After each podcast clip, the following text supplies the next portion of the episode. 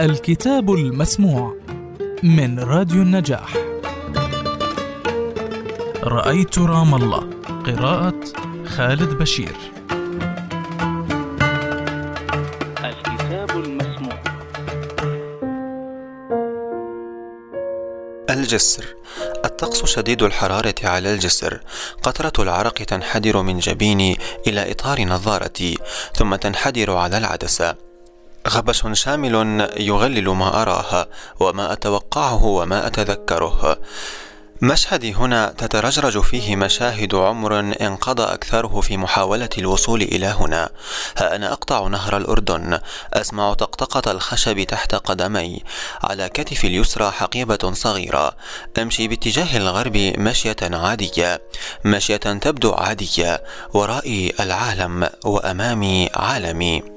آخر ما أتذكره من هذا الجسر أنني عبرته في طريقي من رام الله إلى عمان قبل ثلاثين سنة ومنها إلى مصر لاستئناف دراستي في جامعة القاهرة.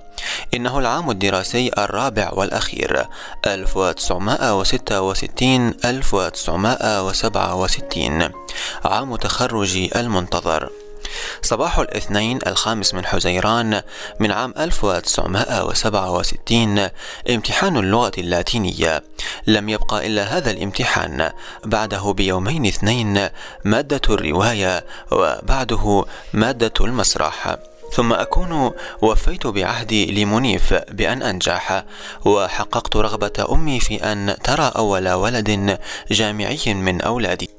مرت الامتحانات السابقة في تاريخ الحضارة الأوروبية والشعر الإنجليزي والنقد الأدبي واللغويات والترجمة بدون مفاجآت.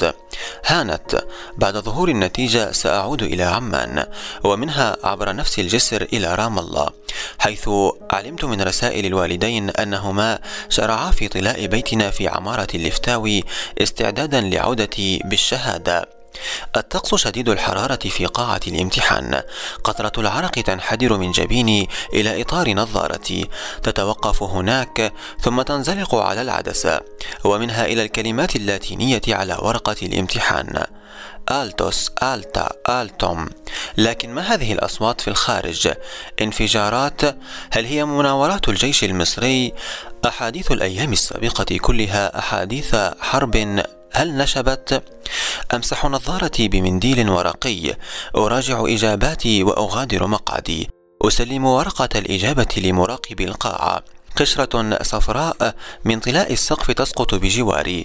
وتتفتت على الطاولة المغطاة بأوراق الطلاب بيني وبين المراقب. ينظر إلى أعلى ممتعضا أتركه إلى الخارج. أهبط درج كلية الآداب.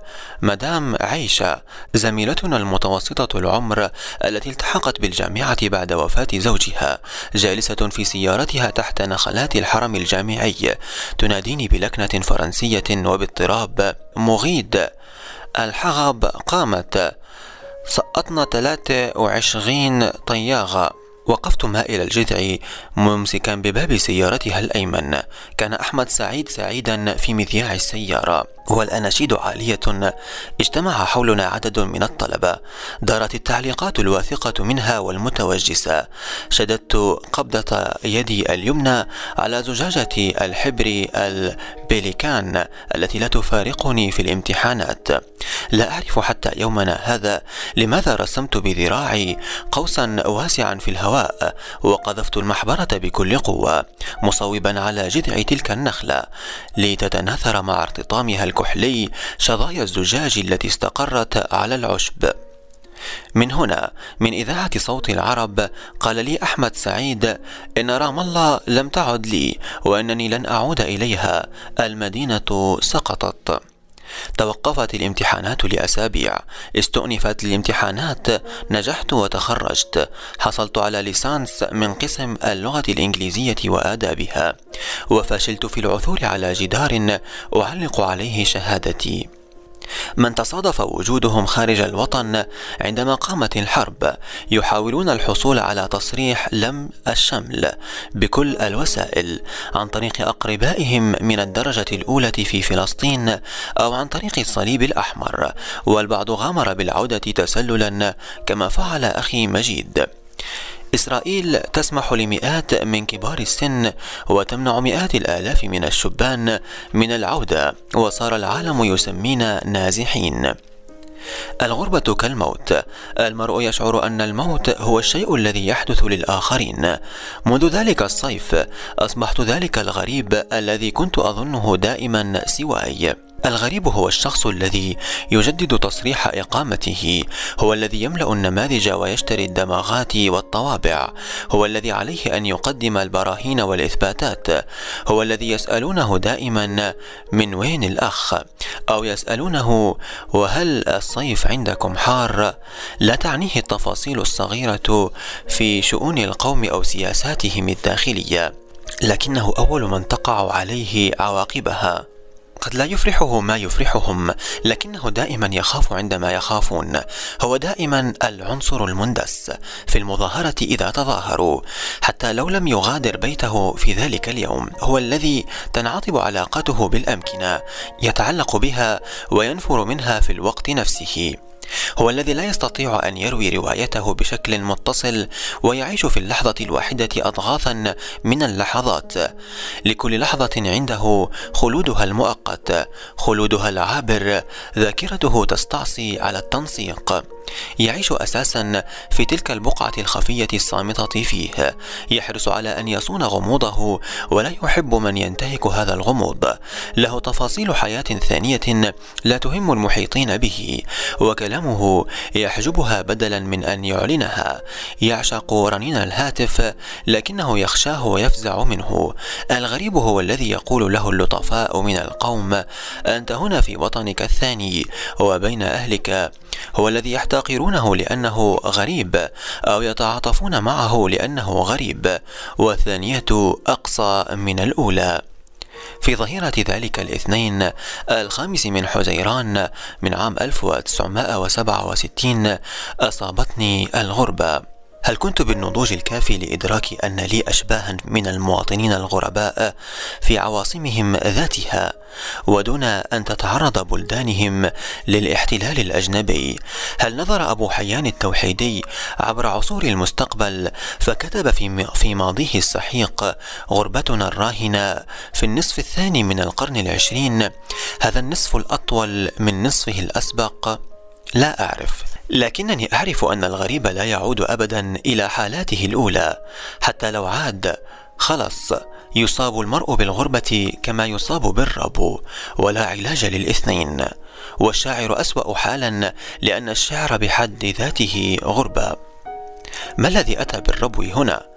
هل هي نوبة السعال التي فاجأتني أثناء انتظاري في الجانب الأردني لساعات طويلة قبل أن يسمح لي الجانب الآخر كما يسميه رجال الشرطة الفلسطينية بأن تلامس قدماي هذا الحد الفاصل بين زمنين. كنت وصلت من عمان إلى هذا الجانب الأردني من الجسر. أوصلني أخي علاء بسيارته ومعنا زوجته إلهام وأمي. انطلقنا من بيتنا في الشماساني في التاسعة والربع صباحا ووصلنا إلى هنا قبل العاشرة. هذه آخر نقطة يمكن أن يسمح لهم بالوصول إليها. ودعتهم وعادوا إلى عمان. جلست في غرفة انتظار مقامة عند حافة الجسر تماما. سألت الضابط الأردني عن الخطوة التالية. تنتظر هنا حتى تأتينا إشارة منهم وبعدين تقطع الجسر. انتظرت بعض الوقت في الغرفة قبل أن أتبين أن انتظاري سيطول. اتجهت إلى الباب وقفت أتأمل النهر. لم يفاجئني ضيق مجراه. نهر الأردن كان دائما نهرا نحيلا جدا. هكذا عرفناه في الطفولة. المفاجأة أنه أصبح بعد هذه السنين الطوال نهرا تقريبا بلا ماء. الطبيعة اشتركت مع إسرائيل في نهب مياهه. كان لمجراه صوت.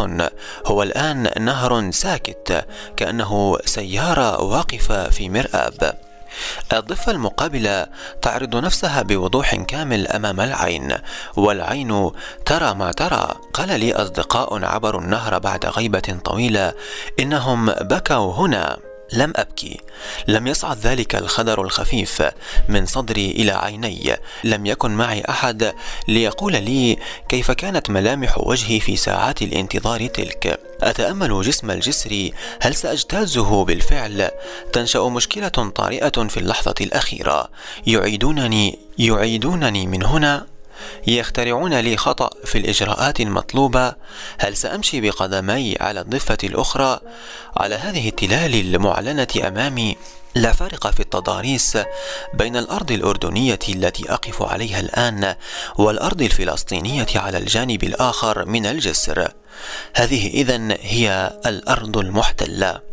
في أواخر عام 1979 كنت أشارك في أحد مؤتمرات اتحاد الأدباء والكتاب العرب في دمشق. أخذنا المضيفون لزيارة مدينة القنيطرة. ذهبنا في موكب سيارات إلى المدينة ووصلناها بعد وقت قصير. شاهدنا التدمير الفظيع الذي تعرضت له القنيطرة على أيدي الإسرائيليين. وقفنا بجوار الأسلاك الشائكة التي يرتفع وراءها العلم الإسرائيلي. مددت يدي من فوق السلك وأمسكت بالأفرع العلوية من إحدى الشجيرات البرية في الجانب المحتل من الجولان. أخذت أهز الشجيرة المضمومة في يدي وقلت للدكتور حسين مروة وكان يقف بجواري مباشرة. هذه هي الأرض المحتلة. يا أبو نزار إنني أستطيع أن أمسكها باليد. عندما تسمع في الإذاعات وتقرأ في الجرائد والمجلات والكتب والخطب كلمة الأرض المحتلة. سنة بعد سنة ومهرجانا بعد مهرجان ومؤتمر قمة بعد مؤتمر قمة تحسبها وهما في آخر الدنيا. تظن أن لا سبيل للوصول إليها بأي شكل من الأشكال. هل ترى كم هي قريبة ملموسة موجودة بحق؟ إنني أستطيع إمساكها بيدي كالمنديل وفي عيني حسين مروة تكون الجواب كله وكان الجواب صامتا ومبلولا. الآن ها أنا أنظر إليها إلى الضفة الغربية من نهر الأردن.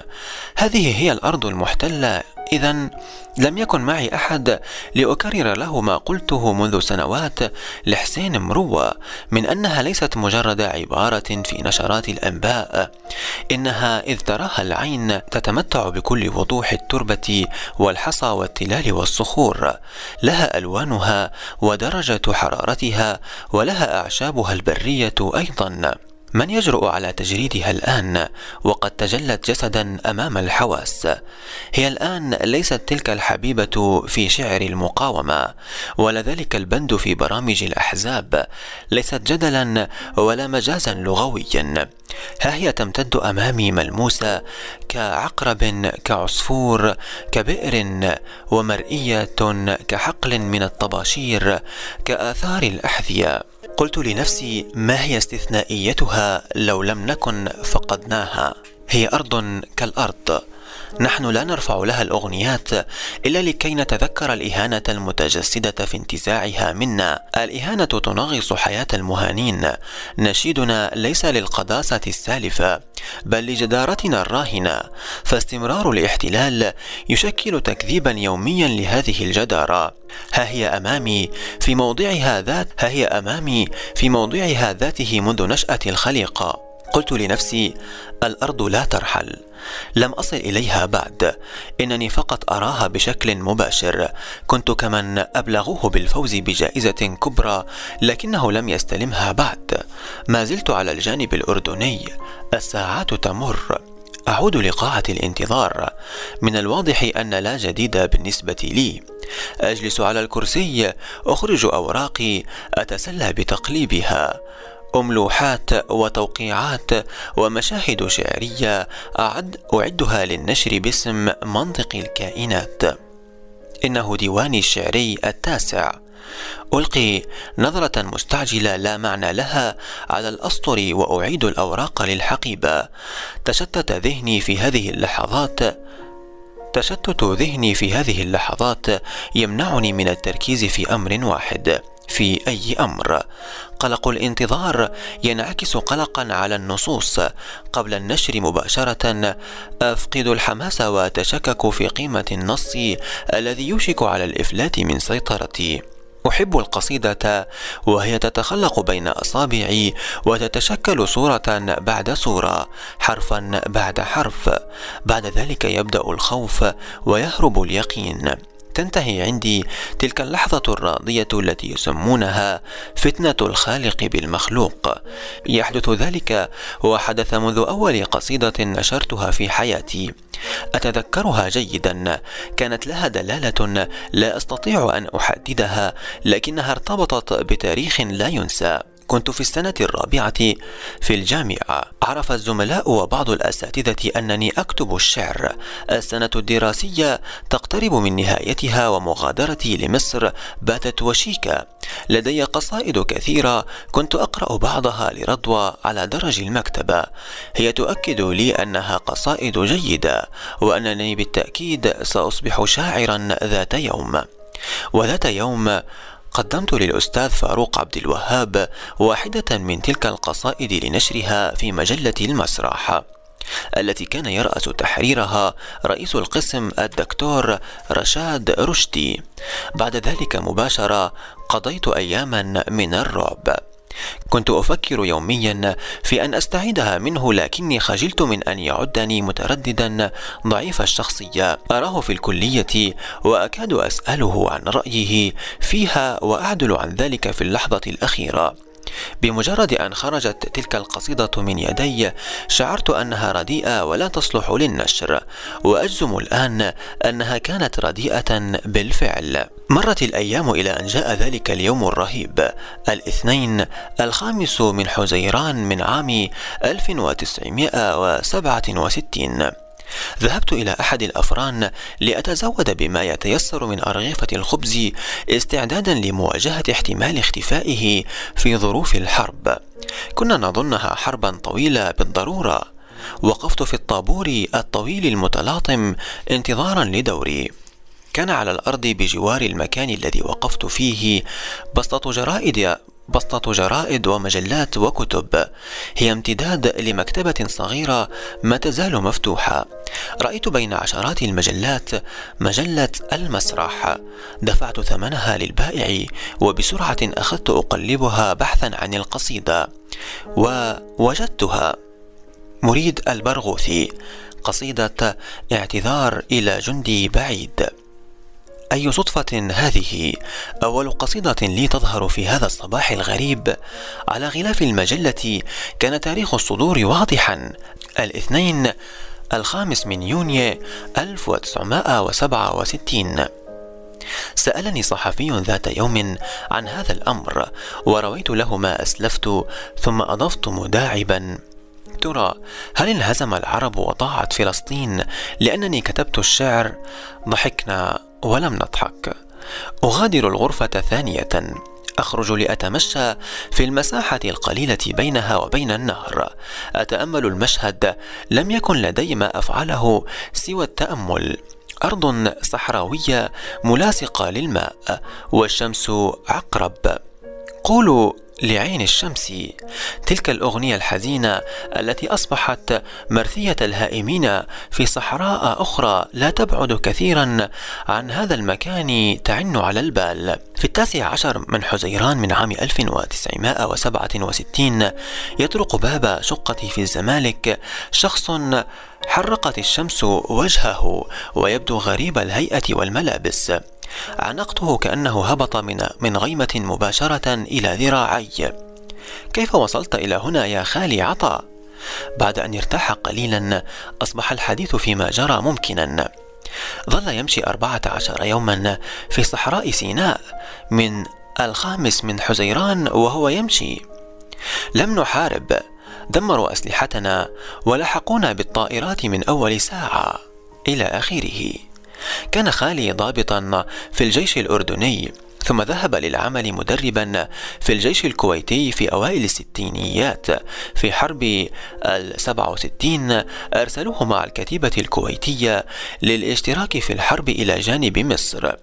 قال إنهم الآن في معسكر قرب دهشور وبإمرة الجيش المصري وإنهم لا يعرفون الخطوة القادمة. لم أعرف شخصا عنيدا ومتشددا كخالي. معنى الحياة بالنسبة له أن يأمر فيطاع. شؤون بيته يجب أن تدار على طريقته وحده. احترام زوجته وبناته وأولاده له. يختلط بالخوف منه والخشية من عقابه. عصبي سريع الانفعال رغم أنه في أعماقه مخلوق عاطفي وحنون. عندما رأيته في ذلك اليوم العجيب اختفت كل جوانب القسوة في شخصيته. لم يبق منه سوى الهشاشه الانكسار الذهول والرغبة في الصراخ. لم أرى من الجنود العائدين من المعركة غيره وكان هذا كافيا ليحزن القلب. رؤية شخص واحد تكفي لكي تتشخص الفكرة كلها فكرة الهزيمة. انتصف النهار توتري يتصاعد مع كل دقيقة انتظار أخرى. هل سيسمحون لي باجتياز الماء؟ لماذا تأخروا إلى هذا الحد؟ وعند هذا الحد سمعت من ينادي على اسمي. خذ شنطتك واقطع المي. أخيرا ها أنا أمشي بحقيبتي الصغيرة على الجسر. الذي لا يزيد طوله عن بضعة أمتار من الخشب وثلاثين عاما من الغربة قدمنا لكم من راديو النجاح برنامج الكتاب المسموع. وحلقة اليوم من كتاب رأيت رام الله الجزء الأول. الكتاب المسموع.